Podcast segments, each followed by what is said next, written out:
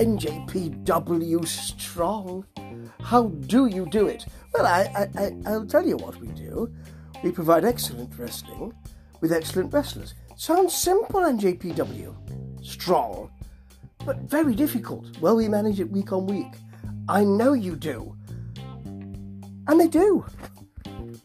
They manage to give us different kinds of wrestling matches without saying these are three different kind of wrestling matches. What they don't do is they don't say is here's a stipulation, falls count anywhere, pure wrestling, and Texas death match. They don't do any of that. They just say we put together people who can give you slightly different matches. Three matches usually, usually excellent.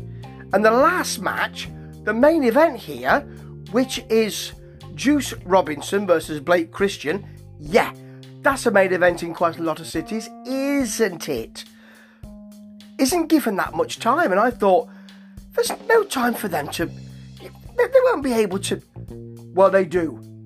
Very, very well. But first of all, let me just take you to this first match because it's not as if I'm saying, well, some matches are not ideal and some matches are better.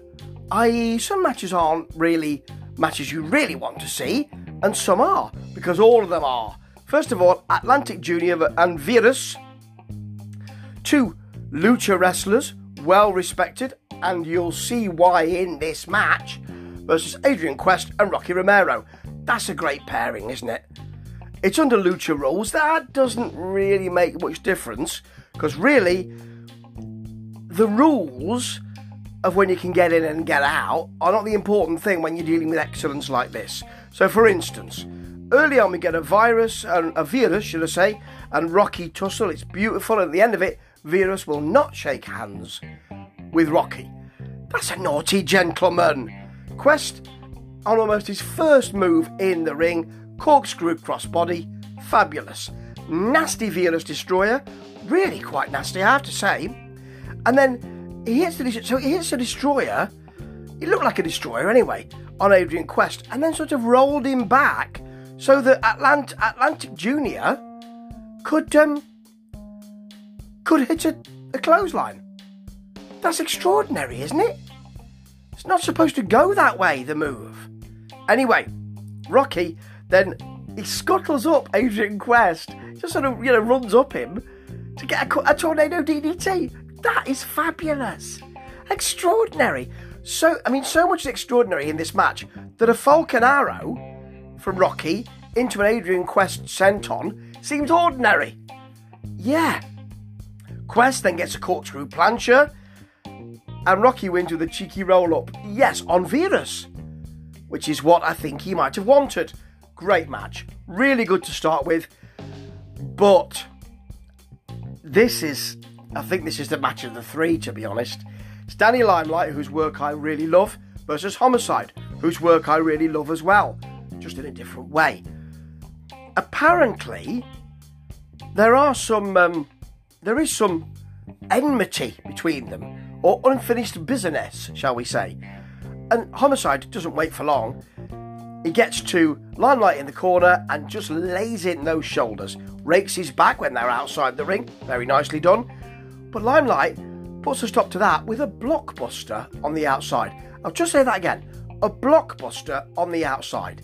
That's not the end of it. Homicide, Saito, suplex. This whole match is really tough, particularly when they're laying in the chops and punches. That's great. At one point, there's a sort of. Well, it's a wrenching move. I mean, I've called it a side bow and arrow from Homicide, but it's not really. It's just I'll wrench back on your head and your arm, then he bites the fingers, and then, just to double that, he bites Danny Limelight's armpit. That's a painful area. Tender. A tender area. Yeah. Limelight comes back though with a tornado DDT off the top rope. That, because it was really well filmed, so you get to see it close up, looked brutal, I have to say. But out of the blue, homicide, cop killer, you'd expect him to win, and he does. Then Bobby Fish comes out, takes everyone down, and, and calls Tom Lawlor out. We didn't need that. I didn't need Bobby Fish in there.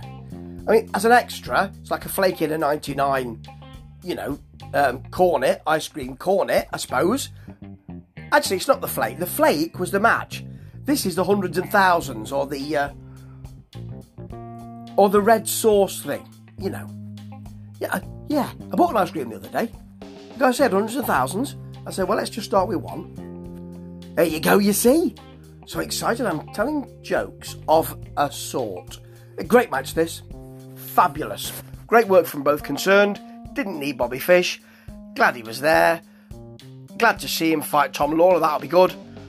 But you know, the match itself stood up head and shoulders above most that you will see this year in wrestling rings. By the way, I didn't know the Motor, City machine guns. I can't even say it. The Motor City machine guns were the uh, were the tag champs. I'd not seen Strong for a couple of weeks. There's so much wrestling out there. But that's great. I, I wholeheartedly endorse that. Can't wait to see them fighting, say, the West Coast Wrecking Crew. That will be blooming good. And now here's your main event the aforementioned Blake Christian versus Juice Robinson. Now, they had to get it done quickly, and they did. This is frenetic from beginning to end, or bell to bell, if you like. Early on, Blake Christian's short moonsault off the apron. Robinson catches him and drops him throat first over the guardrail. Yeah, there is later on a really nasty Juice Robinson cannonball. There's a lot more action actually, but it's just so quick, just so fast. I was enjoying it so much. Blake Christian at one point hits a frog splash on the apron.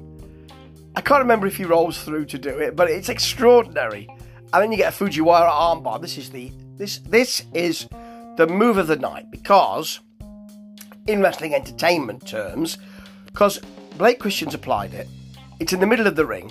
You've got Alex, Alex Koslov doing his his really good commentary. He's so far from the ropes. I love it when he does that. He really, really adds something to the move.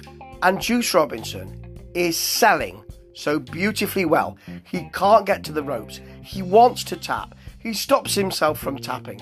He's he's in absolute agony. He gets to the ropes. It takes him ages. And every second of that is filled with wrestling goodness.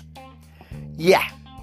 Now, in the end, you've got the, the, the finish by counter roll up, and it's Juice who gets it.